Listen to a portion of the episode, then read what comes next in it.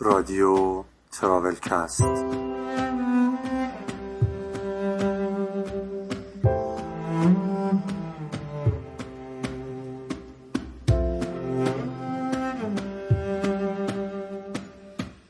سلام،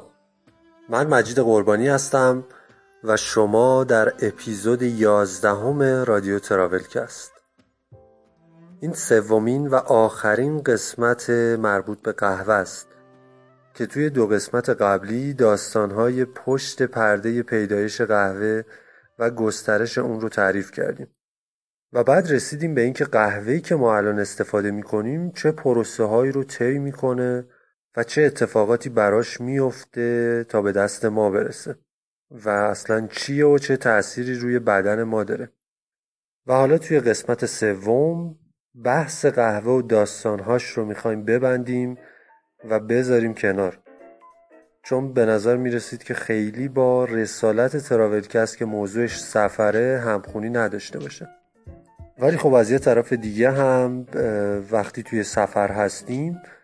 و به انرژی احتیاج داریم قهوه میتونه خیلی کمک بزرگی باشه. توی این قسمت با جواد اکبری، قهرمان مسابقات ملی باریستای دو هزار و هفده ایران، هم سفر میشیم تا برسیم به سئول کره جنوبی. این رو هم اضافه کنم که برای مسائلی مثل همین قهوه و چیزهای بی ربط به سفر قراره که یک پادکست دیگه با اسم و شکل و شمایل متفاوت منتشر کنیم که هر مسئله‌ای که کنجکاوی خودمون رو قلقلک داده بررسیش کنیم، با هم دیگه در میونش بذاریم تا ببینیم چیه و اون نتیجه‌ای که می‌خوایم رو به دست بیاریم. حالا برگردیم سر اپیزود خودمون با داستان باریستا و سئول.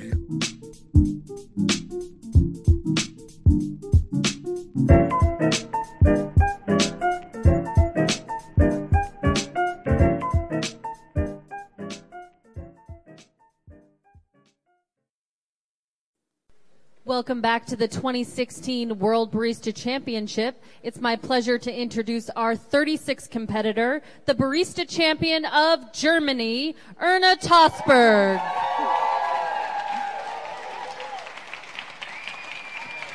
Hi, hello. Nice to meet you. Thank you. Are you ready? Yes. Comfortable? Yes. Let's do this. Time. Good morning, judges. Welcome. My name is Erna, and I proudly present you today the results of a new variation of the natural processing method that promises us sweet, clean, and bright naturals. I think this is super exciting because it offers us an environmentally friendly processing method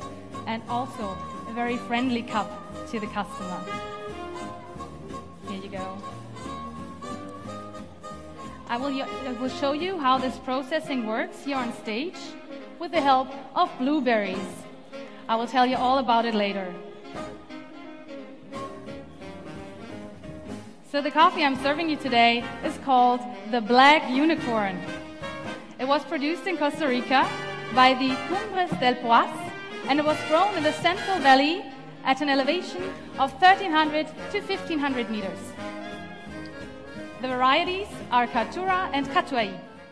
احتمالاً شما هم مثل من تا حالا چیزهایی درباره موج سوم قهوه، قهوه اسپشیالیتی و اینجور چیزا شنیدید. حالا می‌خوایم ببینیم موج سوم قهوه چیه که انقدر صداش در اومده. اما قبلش باید ببینیم که خب موج اول و دوم چی بودن. دهه هزار و نهصد و شصت زمان شروع گسترش قهوه توی عصر جدیده و همه میتونستن قهوه رو به راحتی توی خونه یا محل کارشون داشته باشن که حضور قهوه فوری و آماده توی این دوره خیلی خیلی موثر بوده و معروفترین برندهای اون زمان هم فولجرز، مکسول و نستله بودن. توی این موج خیلی کیفیت قهوه اهمیتی نداشته و اصولا خوب هم نبوده. چیزی که مهم بود توانایی دسترسی سریع و آسان به قهوه توی هر محلی که لازمه بود. پس مردم هم کلی خامه و شکر به قهوهشون اضافه میکردن تا خوشمزه بشه. در سی و یکم مارس هزار و نهصد و هفتاد و یک توی شهر سیاتل واشنگتن یه معلم انگلیسی به اسم جری بالدوین، یه معلم تاریخ به اسم زیو سیگل اگه اسمشو درست گفته باشم، و یه نویسنده به اسم گوردون بوکر که هر سه تاشون فارغ التحصیل دانشگاه سان فرانسیسکو بودن، یه کافی شاپ را میندازن و بعد از چند تا اسم میرسن به اسم سرآشپز میت توی کتاب موبی دیک. استارباکس استارباکس آغازگر موج دوم قهوه بود که کافی شاپ ها رو تبدیل به یک تجارت بزرگ کرد و بعد از یه مدت شروع به گسترش خودش کرد تا جایی که توی سال دو هزار و هجده، یعنی همین امسال، تعداد کافی شاپ های زنجیره‌ای استارباکس به عدد بیست و هشت هزار و دویست و هجده عدد میرسه. این موج قهوه با کیفیت تری رو ارائه میکرد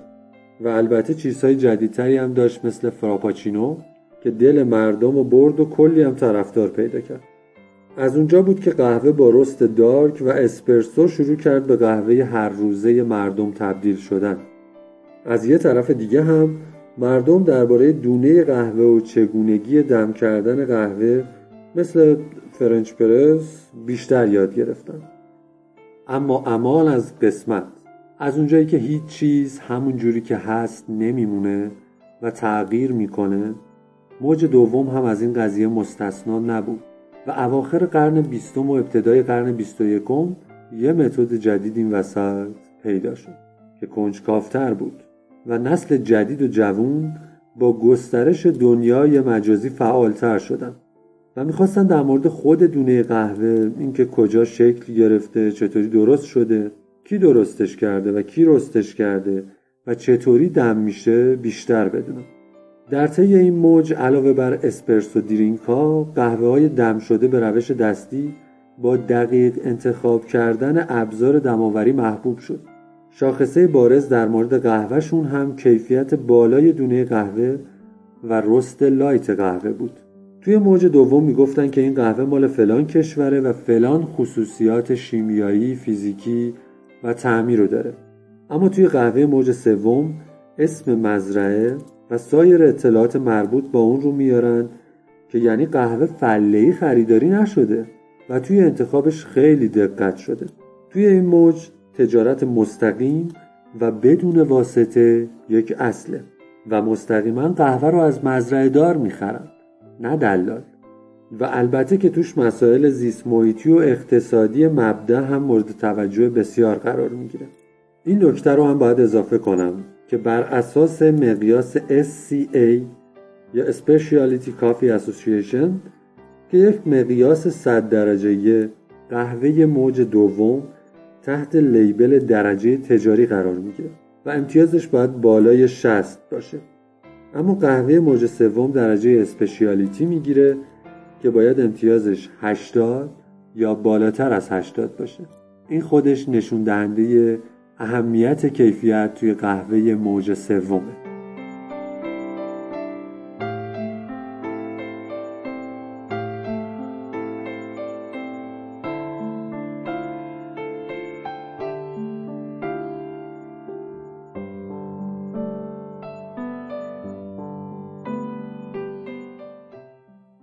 حالا بیایید ببینیم که باریستا کیه. باریستا به کسی گفته میشه که مسئول تهیه و سرو قهوه اسپرسو و اصولاً در این زمینه تخصص داره و به نوعی به شخصی که مهارت بالایی در آماده کردن شات اسپرسو و نوشیدنی های اسپرسو مثل کاپوچینو و لته داره گفته میشه. باریستا یک کلمه ایتالیاییه و جنسیت خاصی نداره، ولی وقتی جمع میشه به چند باریستای مذکر میگن باریستی و در قسمت خانوم ها باریسته. میشه با گذروندن دوره های مخصوص یک باریستا شد، اما بهترین راه وایسادن کنار یه باریستای قابل و تمرین و تمرین و تمرینه. مسابقات جهانی باریستا یا دبلیو بی سی یا The World Barista Championship یک رقابت سالانه است برای مهک زدن بهترین باریستاهای دنیا. شکل و شمایل مسابقات به ابتکار نروژی ها درست شد و اولین مسابقه توی سال دو هزار توی مونت کارلو انجام شد که نماینده نروژ، یکی به اسم رابرت تورسن، برنده شد و تا سال دو هزار و هفت تقریبا برنده ها از اسکاندیناوی بودن، به جز یه مورد که استرالیا بوده. و بعد سال دو هزار و هفت که مسابقات توی توکیو ژاپن برگزار شد، جیمز هافمن از انگلیس برنده شد و این سلطه اسکاندیناویا را از بین برد. آخرین دورش هم سال دو هزار و هجده برگزار شده که یک خانم از لهستان برنده مسابقات شد که این خانم یکی دو سال پیش به عنوان سرداور مسابقات ملی باریستای ایران توی ایران با بچه‌های قهوه ایران همکاری داشته. از سال دو هزار و پانزده نماینده‌های ایران هم وارد این مسابقات شدند. ولی امسال یعنی دو هزار و هجده در ادامه تحریم‌های همه‌جانبه ایران اجازه حضور نماینده‌های ایران رو ندادند. آخرین نفری که از ایران توی این مسابقات شرکت کرد کسی نبود جز جواد اکبری که دل پرگله‌ای از این مسابقات و داستان‌هاش داشت. با جواد هم صحبت شدیم تا ببینیم داستان‌هاش چیه و چطور جذب قهوه و باریستایی شد. این شما و این جواد اکبری. سومین نماینده ما در مسابقات جهانی دو هزار و هفده سئول کره جنوبی حضور پیدا می‌کنه. کسی کسی کسی نیست جز جناب آقای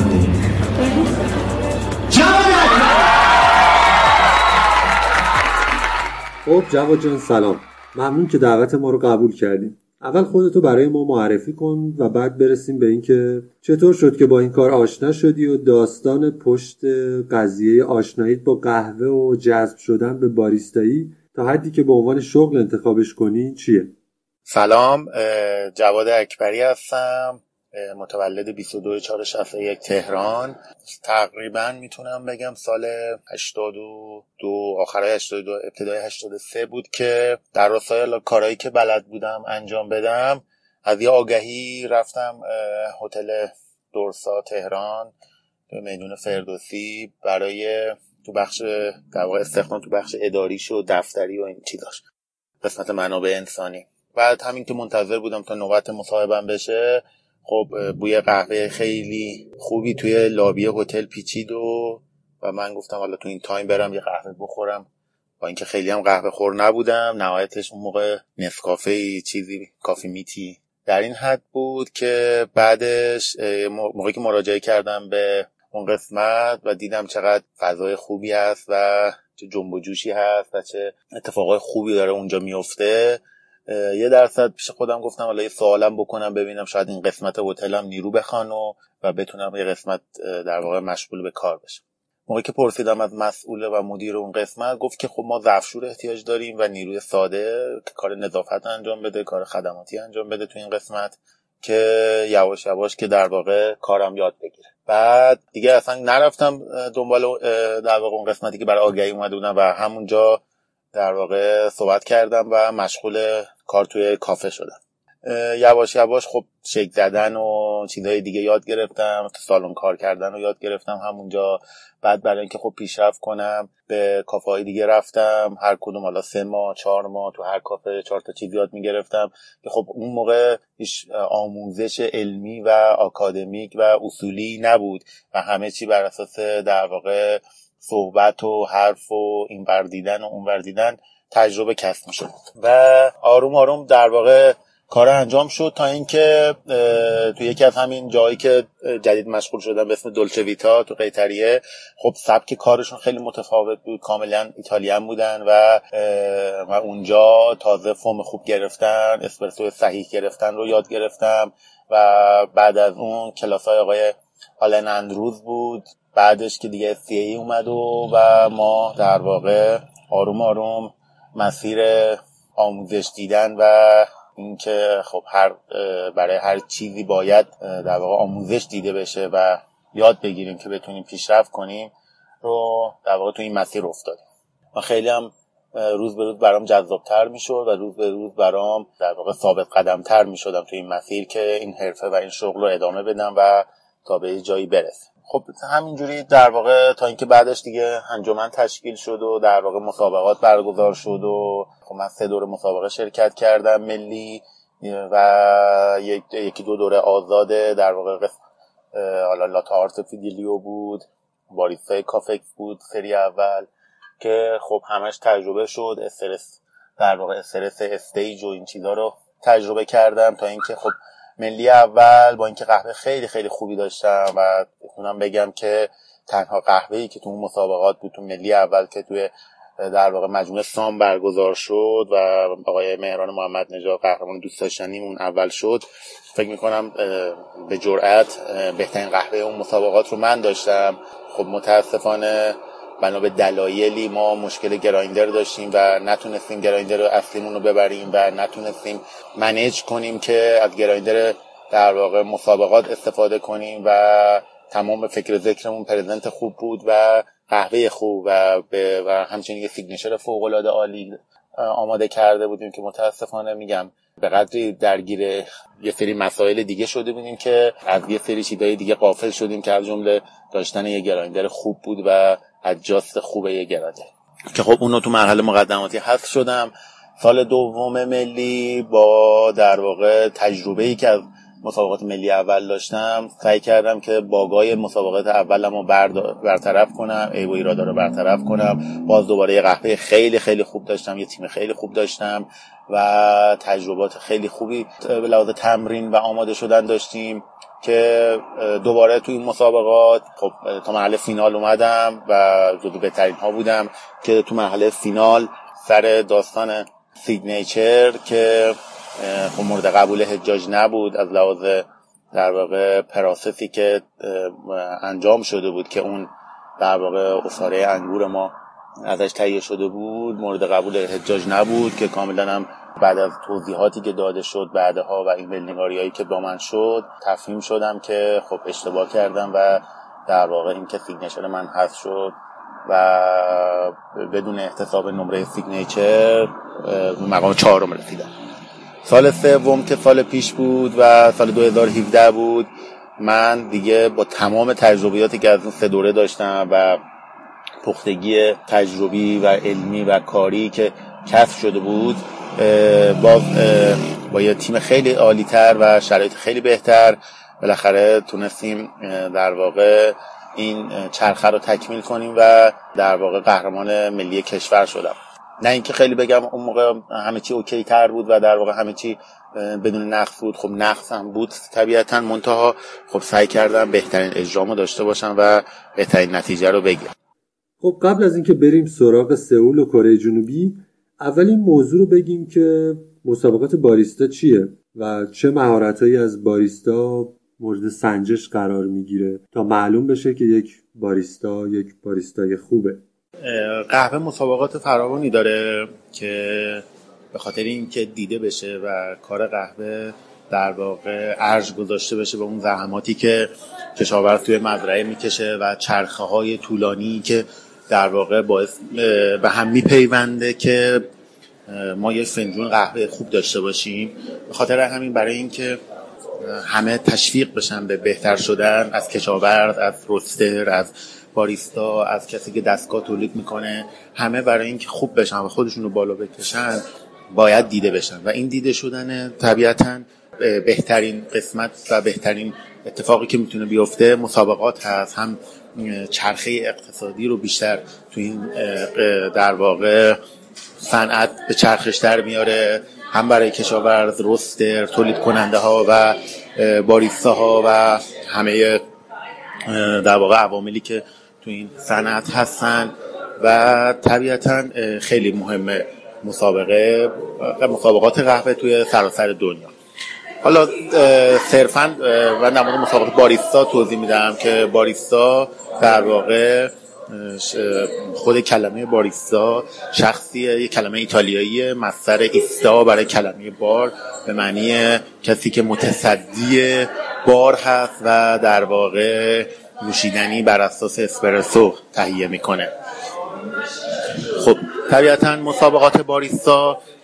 بر هول و هوش اسپرسو میچرخه که یه باریستا باید تو یک مسابقه پانزده دقیقه‌ای چهار اسپرسو، چهار تا نوشیدنی شیر بر پایه اسپرسو که حالا میتونه کاپوچینو باشه، ماکیاتو باشه، لاته باشه که اون هم بازم قوانین خودشو داره، دمای شیر و نسبت شیر به قهوه و اینکه اینها چه طعمی رو میسازن توی کاپ و آیا اون طعم‌ها رو تونسته باریستا در واقع توی کاپش بیاره و توضیح داده، پرزنت کرده. و چهار تا سیگنیچر که نوشیدنی اختصاصی باریستاست که ابداع کرده بر اساس سلایق خودش و بر اساس المان‌های متعددی، از جمله اینکه چجوری تهیه میشه، چگونه تهیه میشه، چه موادی درش استفاده میشه و این مواد در کنار اون اسپرسو در واقع چه هارمونی و چه سینرژی ایجاد میکنه به لحاظ طعمی و اینکه ممکنه قهوه شما فلیور نوت‌هایی مثل پرتقال، هلو، گریپ فروت یا مثلا جاسمین داشته باشه و تو مثلا باریستا میاد با ترکیب مثلا آب آلبالو، نوعی مثلا چای، دم کرده چای و نوعی شیرین کننده مثلا عسل، ترکیب اینها باعث بشه که یک طعم جدید و یک طعم هیجان انگیز دیگه ایجاد بشه که خب مثلا طعم آلو در بیاره یا طعم آناناس در بیاره توی قهوهش و این باعث جذاب شدن اون نوشیدنی میشه که همه اینها برای کمک به در واقع افزایش فرهنگ قهوه نوشی و افزایش فرهنگ قهوه خوب نوشیدن و در واقع قهوه اسپشیالیتی، ترویج فرهنگ اسپشیالیتی کافی هست تو دنیا مسابقات قهوه و در واقع همین دیگه کل بحث این که چرا مسابقات قهوه هست و چرا در واقع مسابقات باریستا چیست و چه کاری انجام میشه که توی پانزده دقیقه انجام میشه. چهار تا داور سنسوری دارن که تست میکنن، یه حجاج داره که اون هم تست میکنه و کنترل میکنه داورا رو و دو تا داور تکنیکال هستن که حالا طبق قوانین جدید تو مسابقات جهانی در مرحله فینال داور تکنیکال حذف میشه، چون بالاخره شش تایی که میان فینالیست میشن صد درصد به لحاظ تکنیکالی در سطح بالایی هستن که احتیاج به داور تکنیکال نداشته باشه. این شش الی هفت نفر داور در واقع اسکورشیتاشون رو بر اساس قوانینی که درد شده داخل اسکورشیدشون رو پر میکنن، نمره دهی میکنن، نوت میدن و کامنت میدن و در بک استیج همه اینها رو به شور میشینن که خب به یک در واقع کالیبر کالیبراسیونی برسن که بتونن در واقع یک نمره متعادل و مناسبی بر اساس اون چیزی که باریستا ارائه کرده بهش بدن و در پایان خب طبیعتاً باریستایی که بتونه بیشترین نمره رو داور گرفته باشه تو مسابقه موفق میشه. خیلی عالی بود جواد جون، توضیحات خیلی کامل بود. بیا از جایی ادامه بدیم که اعلام شد شما قهرمان ملی مسابقات باریستای ایران شدید. از حس و حالت توی اون موقع و کارهایی که توی اون دوره پنج ماهه برای آماده شدن انجام دادی و چطور مقدمات سفرت رو فراهم کردی تا برسی به شرق دور برامون بگو، که مطمئنم کلی بالا و پایین داشته و حالا خودت که برامون تعریف کنی بقیه هم متوجه داستان میشن. ما دقیقاً روز روزی که در واقع قهرمان ملی باریستا ایران شدم و همراه بچهای تیمم که دست تک تکشون رو میبوسم که این اتفاق مهم رو کمک کردن که برای من بیفته، رو دقیقاً از لحظه‌ای که ما قهرمان شدیم فقط اینو میدونستیم که اجازه داریم بیست و چهار ساعت خوشحال باشیم و به این قهرمانی فکر کنیم و لذت ببریم و بعدش میدونیم که کلی کار هست، کلی وقت وقت کم داریم در واقع و کلی چالش و دستاندازی سر راهمون هست.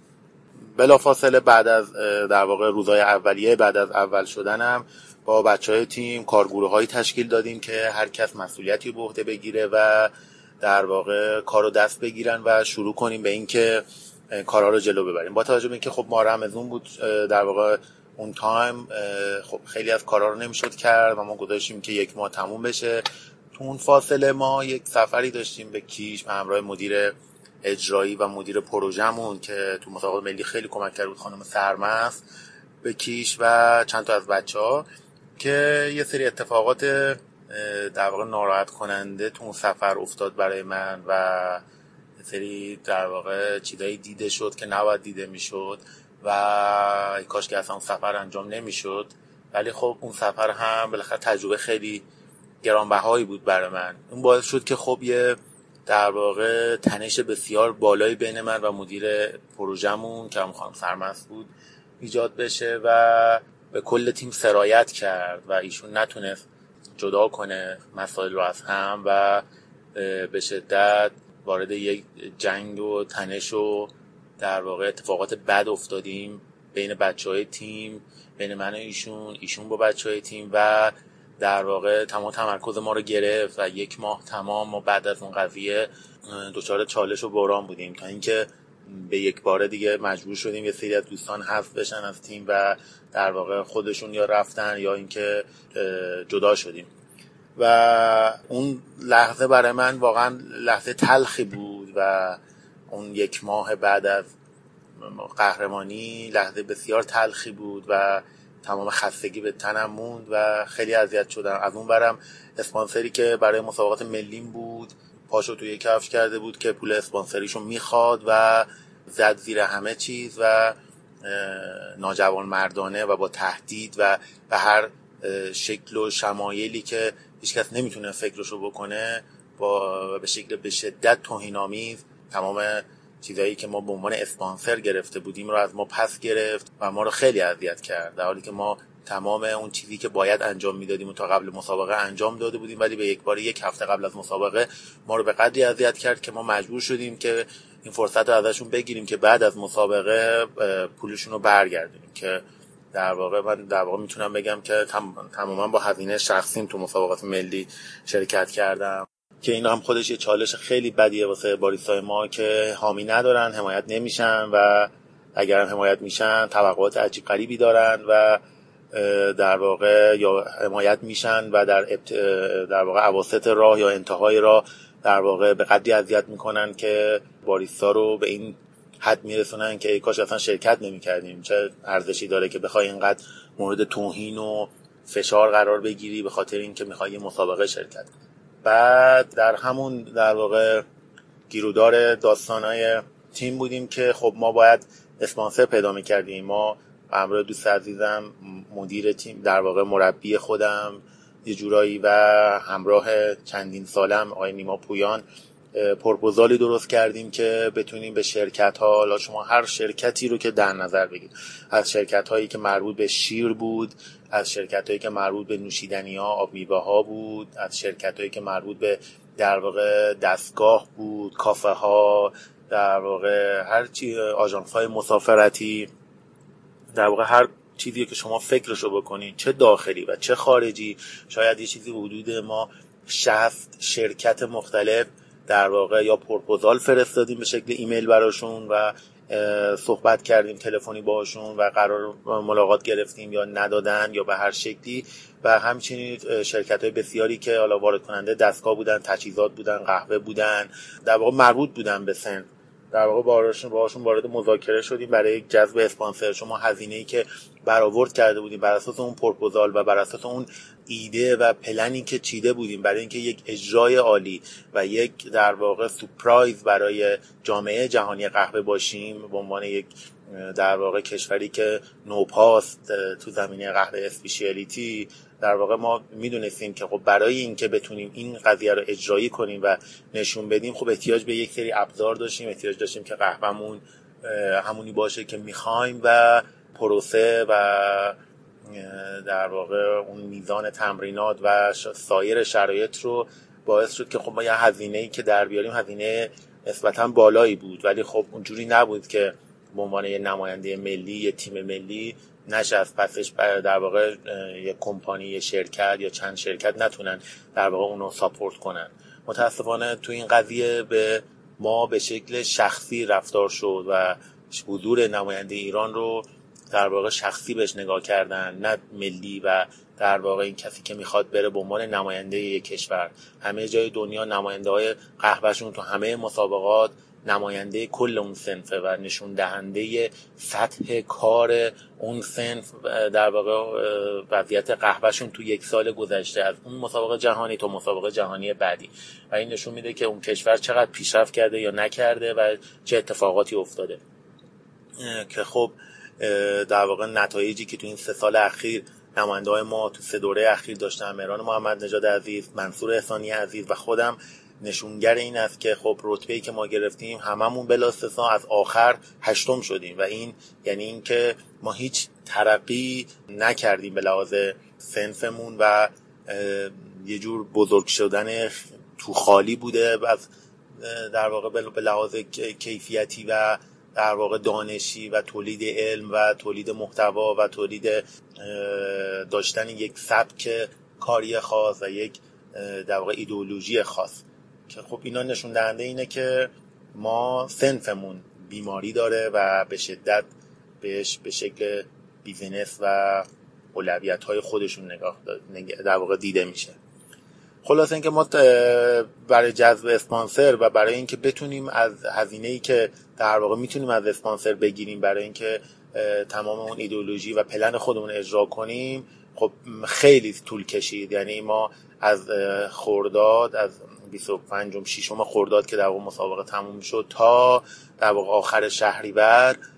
چیزی حدود سه ماه خورده ای ما در واقع طول کشید تا اسپانسر پیدا کردیم که در نهایت اسپانسر هم پیدا نکردیم. اسپانسر ما در واقع کافه‌ای بود که من قصد داشتم راه اندازیش رو در واقع گرفتم و یه مبلغ روی هزینه راه اندازیش اضافه تر به ما پرداخت کردن که لطف کردن مجموعه کافه صدار، کافه روستری صدار که الان درونش مشغول هستن به عنوان در واقع کیوسی،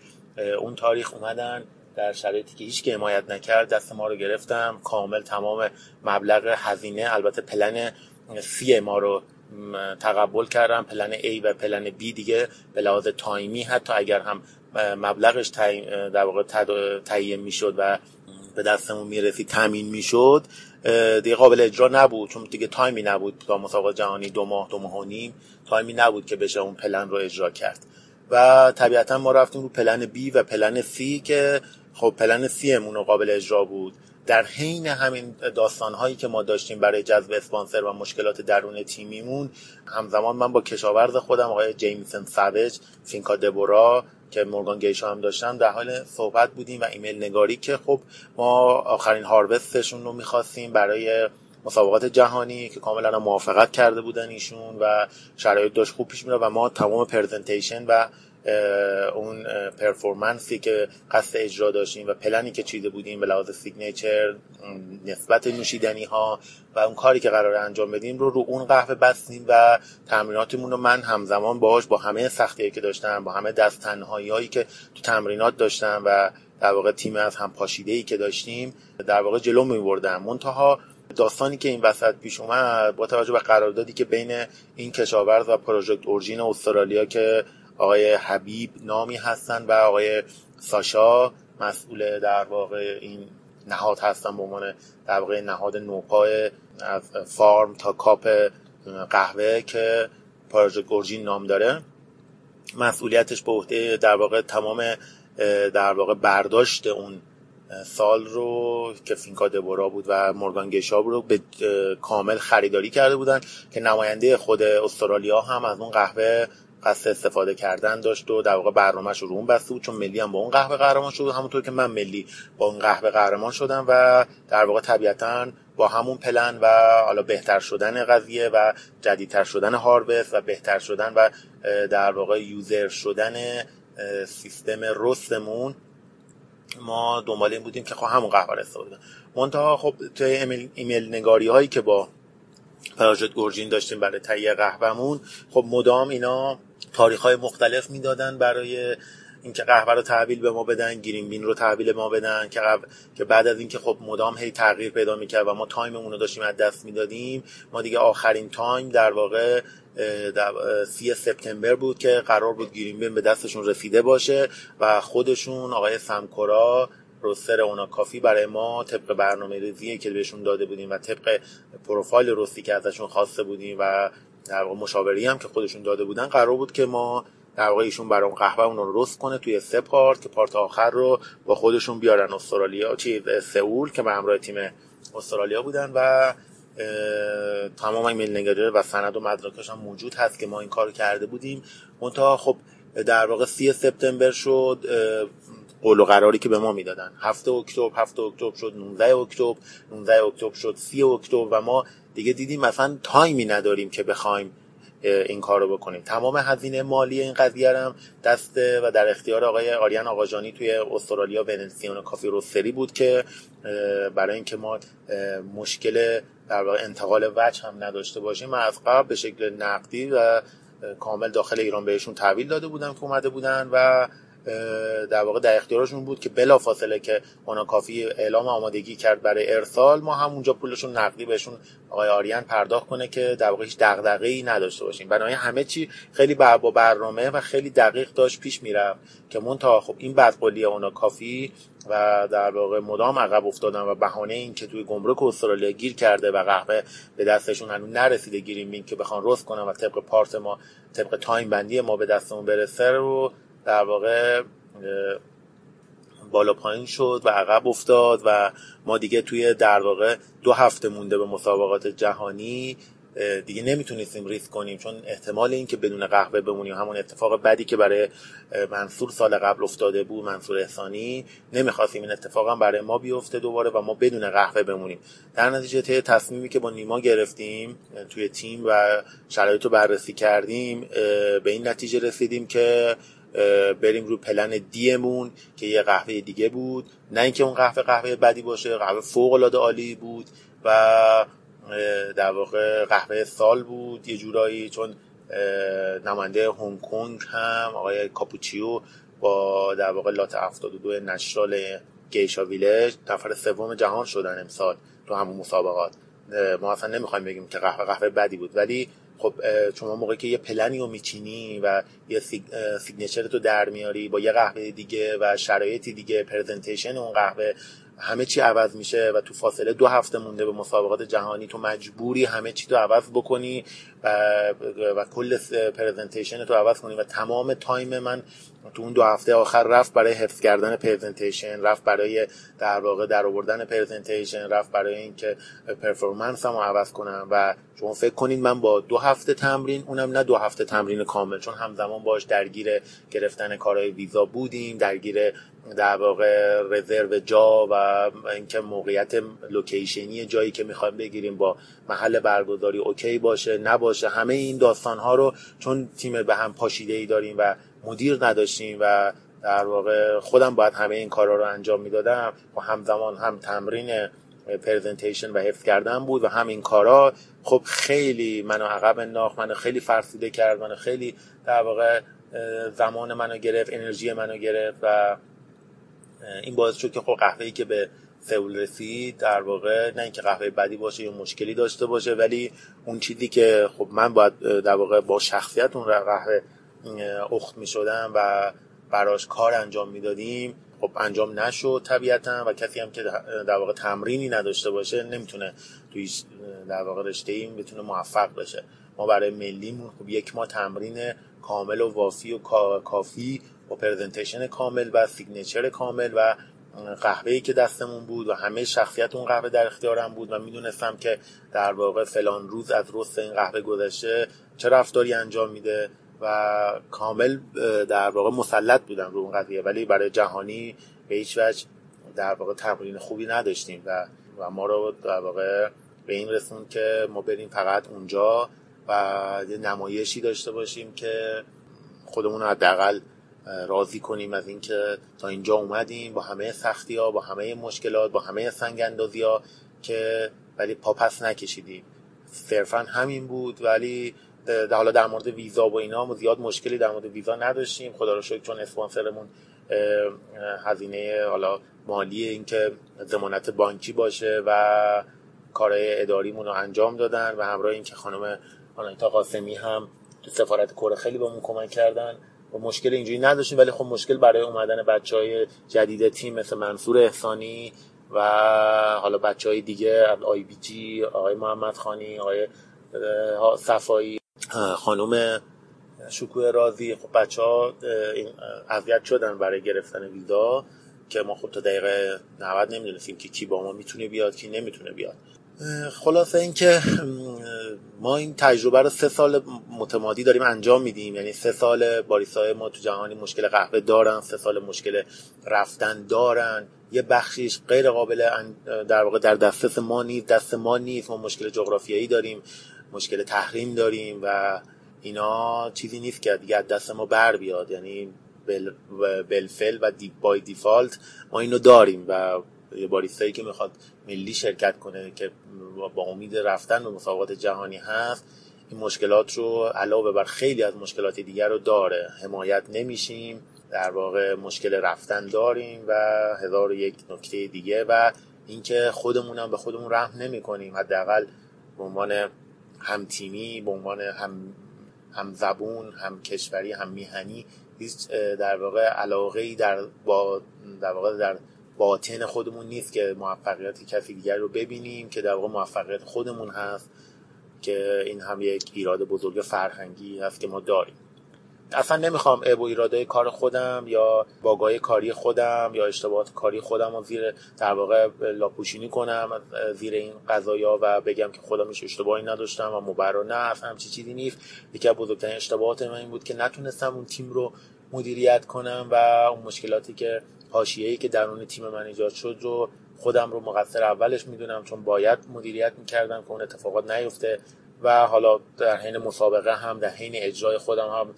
چند تا اشتباه داشتم که کمک کرد به اینکه خب رتبه‌ام پایین بشه، از جمله تایم اووری که داشتم، از جمله اینکه خب دستگاه دستگاه نوعیه و باید ما تمرین کرده بودیم که اینو محکم پورتافیلتارا رو یه مقدار محکم‌تر از حالت عادی ببندم، باز اونم در واقع در حین مسابقه رعایت نکردم. خب اینا اشتباهاتی هست که خودم میدونم انجام دادم و طبیعتاً تجربه گرانبها و گرونی بود و صد درصد که اگر من بخوام مسابقه ملی شرکت کنم در آینده که بتونم نماینده کشورم باشم، همه اینا در واقع تجربه بزرگی بوده برام و میتونه کمک کننده باشه انشالله. جواد، در مورد خود مسابقات کم گفتی، یک مقدار دیگه برامون توضیح بدی در مورد اینکه توی مسابقات چه اتفاقی افتاد. خب خیلی ازت ممنون میشیم. جبه سئول این که خب تو جزئی از شصت و سه تا یا شصت تا، حالا آمار دقیق‌تر شصت و یک دو تا قهرمان ملی کشورها هستی که توی آوردگاهی به اسم آوردگاه جهانی داری شرکت میکنی، حس و حال وصف ناشدنیه. یعنی واقعا اون روزا روزایی که احساس نمیکنی اصلا روی زمین هستی و یه شور و شعف و اشتیاق و هیجان عجیبی سر تا سر وجود آدمو میگیره. I'm Javad Akbari and I'm here to make sure this mission is complete.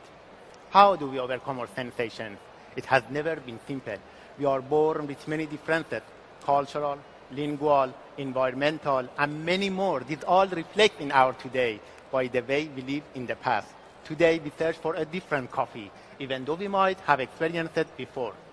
A reborn geisha from a high elevation of twenty to fifty meters above sea level in an estate called Geisha. Geisha is an original variety of coffee that was discovered in the thirties in the mountains around the southwestern town of Geisha, Ethiopia. Adam Overton and Rachel Samuel began developing this coffee farm in twenty eleven, choosing this area because of rainfall, temperature patterns, rich virgin forest soil, and an existing coffee ecosystem.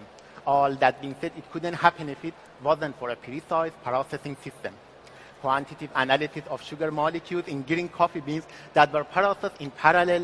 either natural or washed, revealed that the contents of these molecules have a correlation between the post-harvest and the amount of sugar compounds. This is why it is not only important where the coffee comes from, but also its process. Dear judges, for the espresso course, I will present to you a washed coffee. Washed coffee loses about one point four percent solubility compared to natural coffee. It loses half of it during fermentation and the other half due to diffusion in the water. بعد از قبل از رفتن تا اونجا، ولی تو اونجا که میری ضربان قلب همینجوری شدیدتر میشه. نه اینکه اینا از استرس باشه، طبیعیه یه بخشیش استرس باشه، ولی خب برای همه هم هست این قضیه، ولی بیشتر هیجانه و یه هیجان جذاب و دوست داشتنی. منتها خب تو اگر به کار خودت ایمان داشته باشی و بدونی که همه اون چیزی که میخواستی انجام بدی رو برات داری انجام میدی، طبیعتاً تبدیل به لذت میشه این قضیه. و حتی اگر نتیجه دلخواهت هم نگیری، ولی اون کاری که میتونستی انجام بدی و دوست داشتی انجام بدی و انجام دادی رو در واقع پیش وجدان خودت و تو روح و روان خودت حس خیلی خوبی بهت میده. منتها خب چون ما در واقع موقعی که رسیدیم اونجا میدونستیم که در واقع اون اتفاق خوب و اون کاری که باید انجام بدیم رو و دوست داری انجام بدی رو نمیتونی انجام بدی به دلایل متعددی که خب ذکر شد، و طبیعتاً همش با افسوسه، یعنی اونجا همش میگه ای خدا اگر این اتفاق افتاده بود، اگر این انجام شده بود، اگر اون نفر تو تیم این آسیبو نمیزد، اگر اون نماینده پروژکت اورژین خلف وعده نمیکرد، اگر اگر اگر همه اینا باعث میشه که اون لذتی رو که باید ببری رو نمیبری و همش افسوس میخوری. ولی همیشه پیش خودم میگم خدا رو شکر میکنم که بالاخره رفتم و در واقع مزد زحمات و تلاش‌های چندین سالمو گرفتم. حضور تو مسابقات جهانی، حتی اگر نفر آخر هم بشی، تجربه بسیار بسیار گرانبها و گرانقدریه که خیلی ممکنه سالها طول بکشه تا یک نفر بتونه این تجربه رو به دست بیاره. تو هر رشته حضور تو مسابقات جهانیش و توی اون لول و اون سطح و دیدن و حضور و هم صحبت شدن با قهرمانای کشورهای مختلف، با کافیلاورا، با بزرگای سنفت، با قهرمانای سالهای گذشته و سال همون سال، اینا همه نشون دهنده در واقع یک شرایطی هست، شرایط خاصی که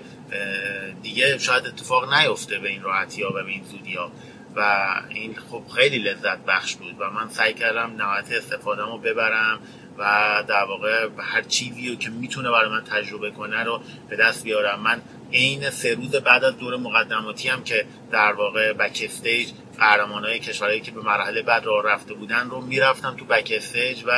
فقط نظاره‌گر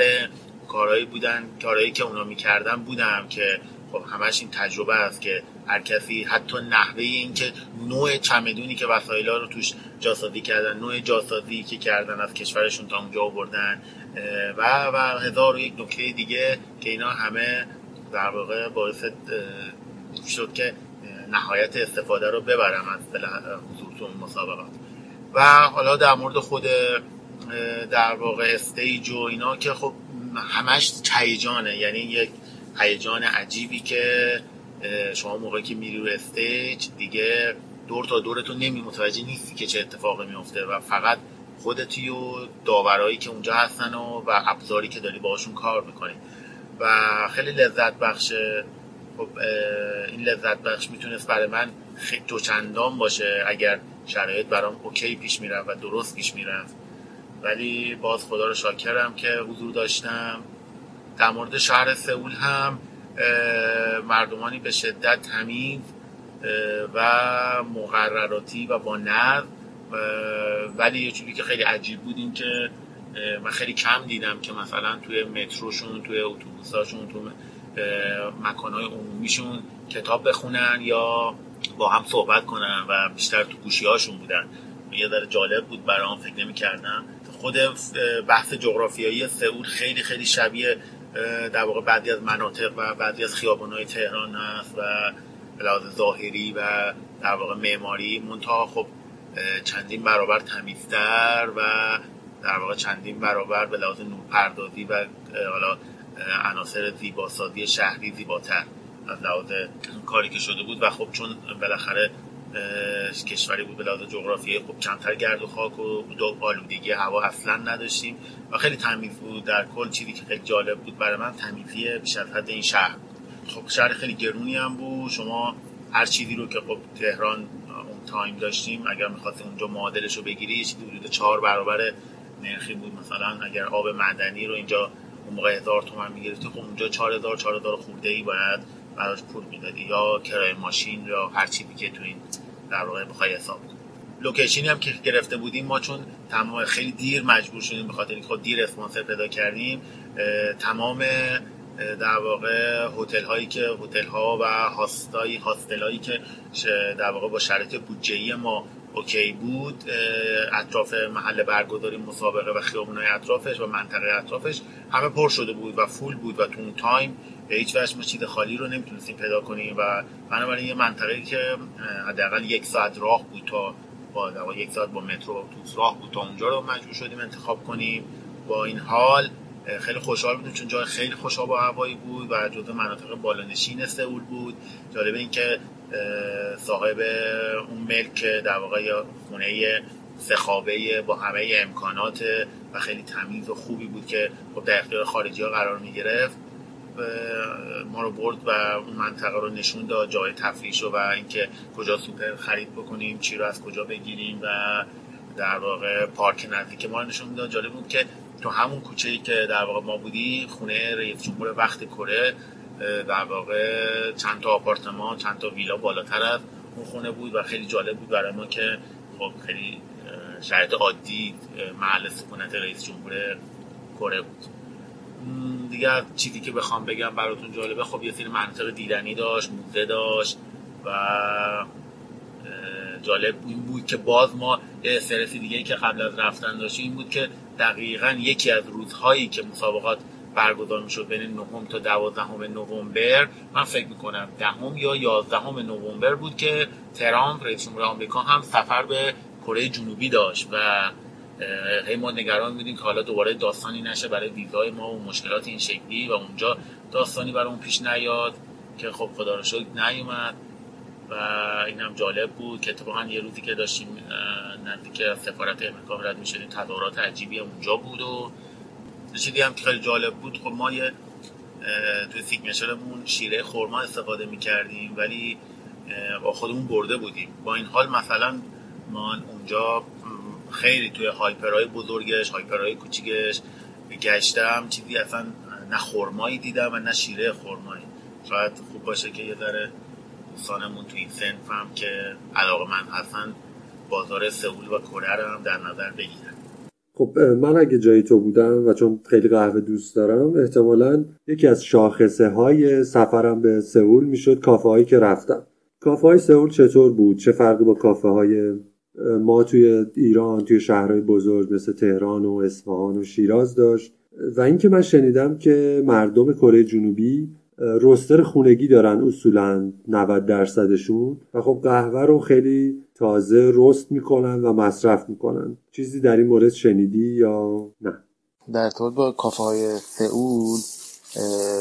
چیزی که حالا با چشم دیده میشد و در واقع ما احساس کردیم و اینا، این که خب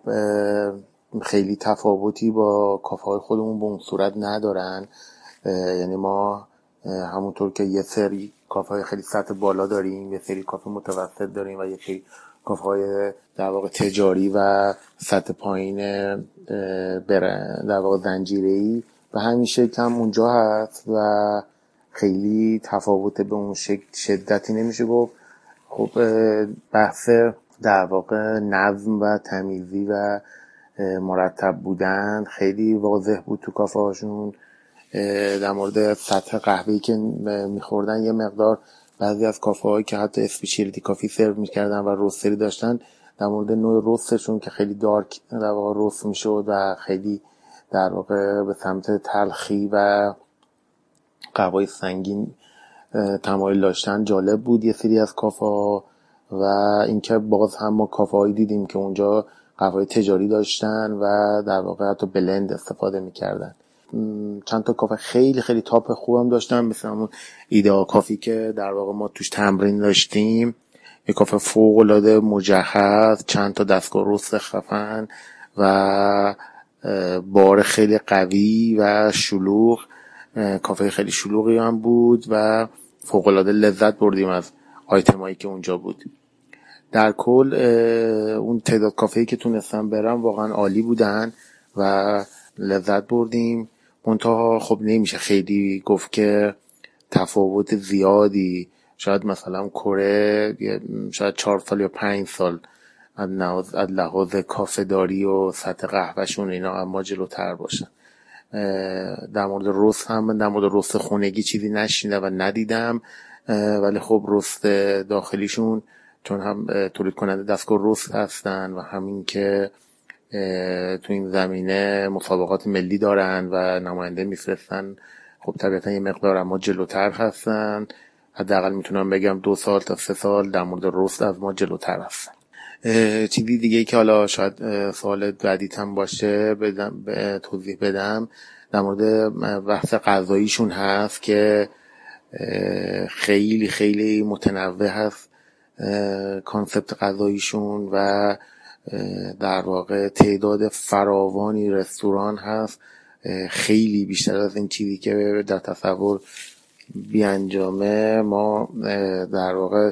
رستوران میبینیم، حالا تو سبک‌های مختلف، خیلی هاشون حالت سنتی خودشون هستن و غذاهای سنتی خودشون رو دارن و خیلی متنوع هست، جوری که شاید اگر بخوای هر وعده غذاییتون رو شما تو رستوران میل کنید، برای اینکه همه رستوران های یک شهر مثلا مثل سئول رو در واقع امتحان کرده باشین، شاید احتیاج باشه که یه چیزی حدود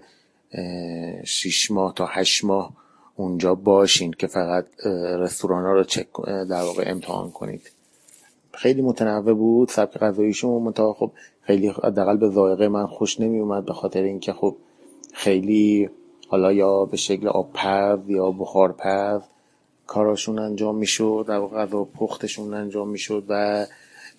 وجود اصاره جلبک و در واقع جلبک زیادی هم که توی در واقع سوپ ها و خوراک هاشون استفاده میشد یه مقدار لحاظ ذائقه‌ای برای من اوکی نبود. ما هجوم می آوردیم به مکدونالد و رستوران‌های ایتالیاییشون و حالا رستوران ایرانی هم داشتن که اونو فرصت نکردیم بریم،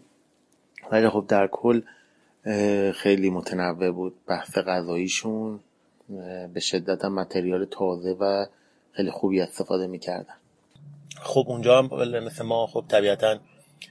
یه سری بناهای تاریخی و قدیمی دارن از سلسله های پادشاهیشون، حالا یا در واقع مسئله حکومتی و دینیشون که بازدید کردیم که خب برای من شاید زیاد جالب نبود، خیلی چیز هیجان انگیزی نبود، من بیشتر خود در واقع اون سیستم شهرسازیشون که خیلی شبیه تهران بود ولی شاید با ده برابر تمیزتر و مرتبتر، یعنی اگر جدول کشی شده بود کاملا همه چی منظم بود، طبق یه قاعده‌ای انجام شده بود، رنگ در واقع رنگ بندی ها، نور پردازی ها، و این خیلی جالب بود برام. و باز دوباره چیزی که خیلی جالب بود همون سیستم در واقع غذاییشون بود که خیلی تعداد زیادی رستوران داشتن و در واقع با سبک‌های مختلف که خیلی جالب بود. یه سریشون دقیقاً یادآور یه سری از سریال‌ها و فیلم‌های شرق آسیایی بود که پخش میشد، نحوه نشستن روی زمینشون برای غذا خوردن، لباس‌های مخصوصی که داشتن برای خوردن اون غذا و یا در واقع ابزاری که استفاده می‌کردن برای میل کردن اون غذا، اینا خب دقیقاً یادآور یه سری از در واقع فیلم‌ها و سریال‌های کره‌ای و شرق آسیایی بود که خیلی در واقع برامون حس جالبی رو می‌ساخت.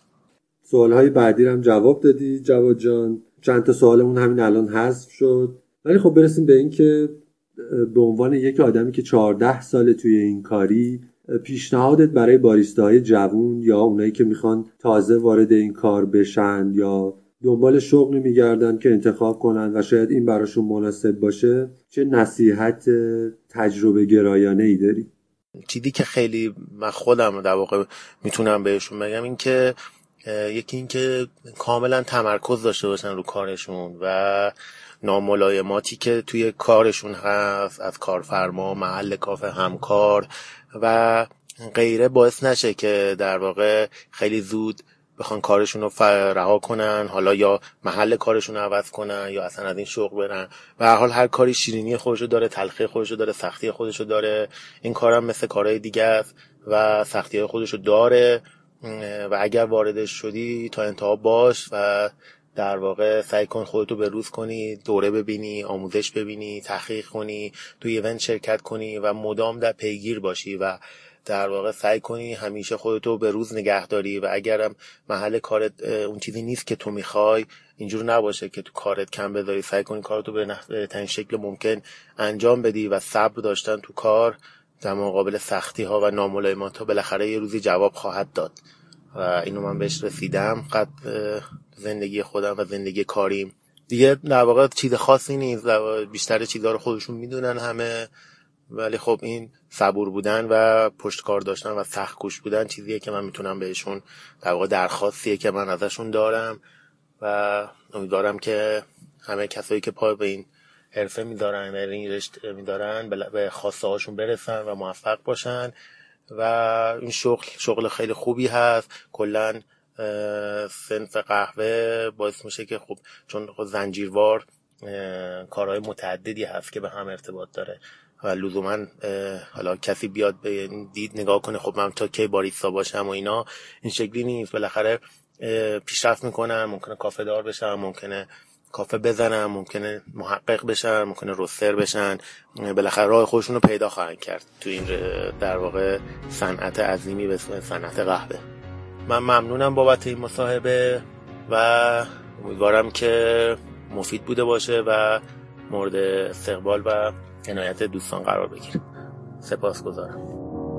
Cause you're a sky, cause you're a sky full of stars. I'm gonna give you my heart. Cause you're a sky, cause you're a sky full of stars. Cause you light up the path.